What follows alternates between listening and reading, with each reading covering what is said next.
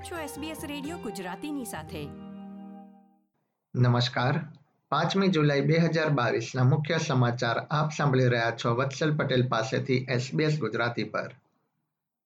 પ્રસ્તુત છે આજના મુખ્ય સમાચાર.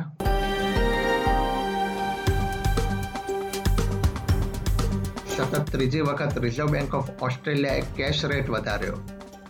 ન્યૂ સાઉથ વેલ્સના પૂરથી પ્રભાવિત વિસ્તારોમાં પિસ્તાલીસ હજાર લોકોને ચેતવણી જારી કરાઈ. અને દેશમાં કોવિડ નાઇન્ટીનથી કુલ છેતાલીસ મૃત્યુ. હોસ્પિટલમાં દાખલ દર્દીઓની સંખ્યામાં પણ વધારો. હવે સમાચાર વિગતવાર. રિઝર્વ બેંક ઓફ ઓસ્ટ્રેલિયાએ કેશ રેટમાં પચાસ પોઈન્ટનો વધારો કરતા તે હવે એક પોઈન્ટ પાંત્રીસ ટકા જેટલો થયો છે. આરબીઆઈની માસિક બોર્ડ મિટિંગમાં ઝીરો પોઈન્ટ પાંચ ટકાના વધારાનો નિર્ણય લેવામાં આવ્યો હતો.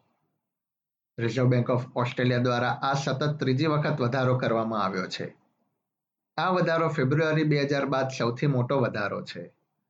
રિઝર્વ બેંક ઓફ ઓસ્ટ્રેલિયાના ગવર્નર ફિલિપ લોવે જણાવ્યું હતું કે વૈશ્વિક ફુગાવાના કારણે કેશ રેટમાં વધારો કરવામાં આવ્યો છે. સિડનીમાં ભારે વરસાદના કારણે નદીઓમાં જળસ્તર સતત વધી રહ્યા છે. જેના પગલે કુલ પિસ્તાલીસ હજાર લોકોને ચેતવણી આપવામાં આવી છે. હોક્સબરી નેપિયન જોર્જિસ તથા વોરોનોરા નદીની આસપાસ રહેતા સમુદાયોને મંગળવારે ચેતવણી આપવામાં આવી હતી. વિન્ડસર, રિચમન્ડ, નોર્થ રિચમન્ડ તથા વાયમન્સ ફેરી વિસ્તારોમાં પૂરની પરિસ્થિતિનું નિર્માણ થયું છે. બ્યુરો ઓફ મેટેરોલોજીએ ભારે વરસાદ તથા પવનની આગાહી વ્યક્ત કરી છે. સમગ્ર અઠવાડિયા દરમિયાન વરસાદ પડશે તથા રાજ્યના ઉત્તર ભાગોમાં પણ વરસાદની શક્યતા છે. પૂર અંગેની જાણકારી હવામાનની આગાહી વિશે એસઈએસની વેબસાઇટ અથવા one three two five zero zero અથવા ઇમરજન્સીમાં ત્રિપલ ઝીરોનો સંપર્ક કરી શકાય છે. ઓસ્ટ્રેલિયાના વડાપ્રધાન એન્થની એલ્બનીઝી તેમના વિદેશ પ્રવાસથી પરત આવ્યા છે. તેમણે રશિયાના આક્રમણના વિરોધમાં યુક્રેનની મુલાકાત લીધી હોવાનું જણાવ્યું હતું. વડાપ્રધાન એન્થની એલ્બનીઝી બુધવારે વરસાદથી પ્રભાવિત ન્યૂ સાઉથ વેલ્સના વિસ્તારોની મુલાકાત લેશે મેલબર્નના વેસ્ટગેટ બ્રિજ પર કારની ટક્કરમાં બે વ્યક્તિ ઈજાગ્રસ્ત થઈ હોવાની માહિતી પ્રાપ્ત થઈ રહી છે.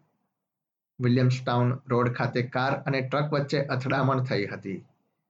ઈજાગ્રસ્તોને રોયલ મેલબર્ન હોસ્પિટલમાં ખસેડવામાં આવ્યા હતા તથા પેરામેડિક્સે ટ્રકમાં સવાર લોકોને સારવાર આપી હતી.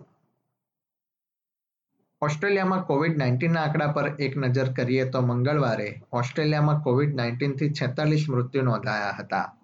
જેમાંથી સોળ વિક્ટોરિયામાં ચૌદ ન્યૂ સાઉથ વેલ્સમાં તથા અગિયાર ક્વિન્સલેન્ડમાં નોંધાયા હતા. ઓસ્ટ્રેલિયાના રાજ્યો અને ટેરેટરીમાં હોસ્પિટલમાં દાખલ દર્દીઓની સંખ્યામાં છેલ્લા કેટલાક સમયથી વધારો થઈ રહ્યો છે.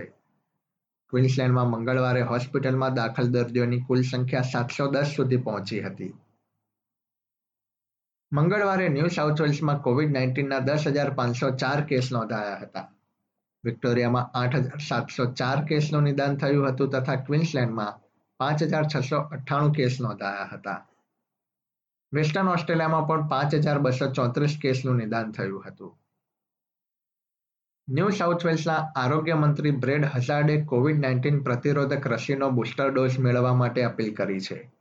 આ ઉપરાંત તેમણે હાથ ધોવા, જાહેર સ્થળો પર માસ્ક પહેરવા તથા જો બીમાર હોવ તો ઘરે જ રહેવા માટે અપીલ કરી હતી. ન્યૂ સાઉથ વેલ્સમાં આ વર્ષે કોવિડ નાઇન્ટીનથી એક હજાર બસો બત્રીસ મૃત્યુ નોંધાયા છે, જેમાંથી છપ્પન ટકા લોકોએ રસીના સંપૂર્ણ બે ડોઝ મેળવ્યા નહોતા. વેસ્ટર્ન ઓસ્ટ્રેલિયામાં સ્કિલ્ડ માઇગ્રન્ટ્સને આકર્ષવા માટે કેમ્પેઇન હાથ ધરવામાં આવ્યું છે. આયર્લેન્ડ અને યુનાઇટેડ કિંગડમના સ્કિલ્ડ કર્મચારીઓને બાંધકામ, મેન્યુફેક્ચરિંગ તથા આરોગ્ય ક્ષેત્રમાં કાર્ય કરવા માટે પ્રોત્સાહિત કરવામાં આવી રહ્યા છે.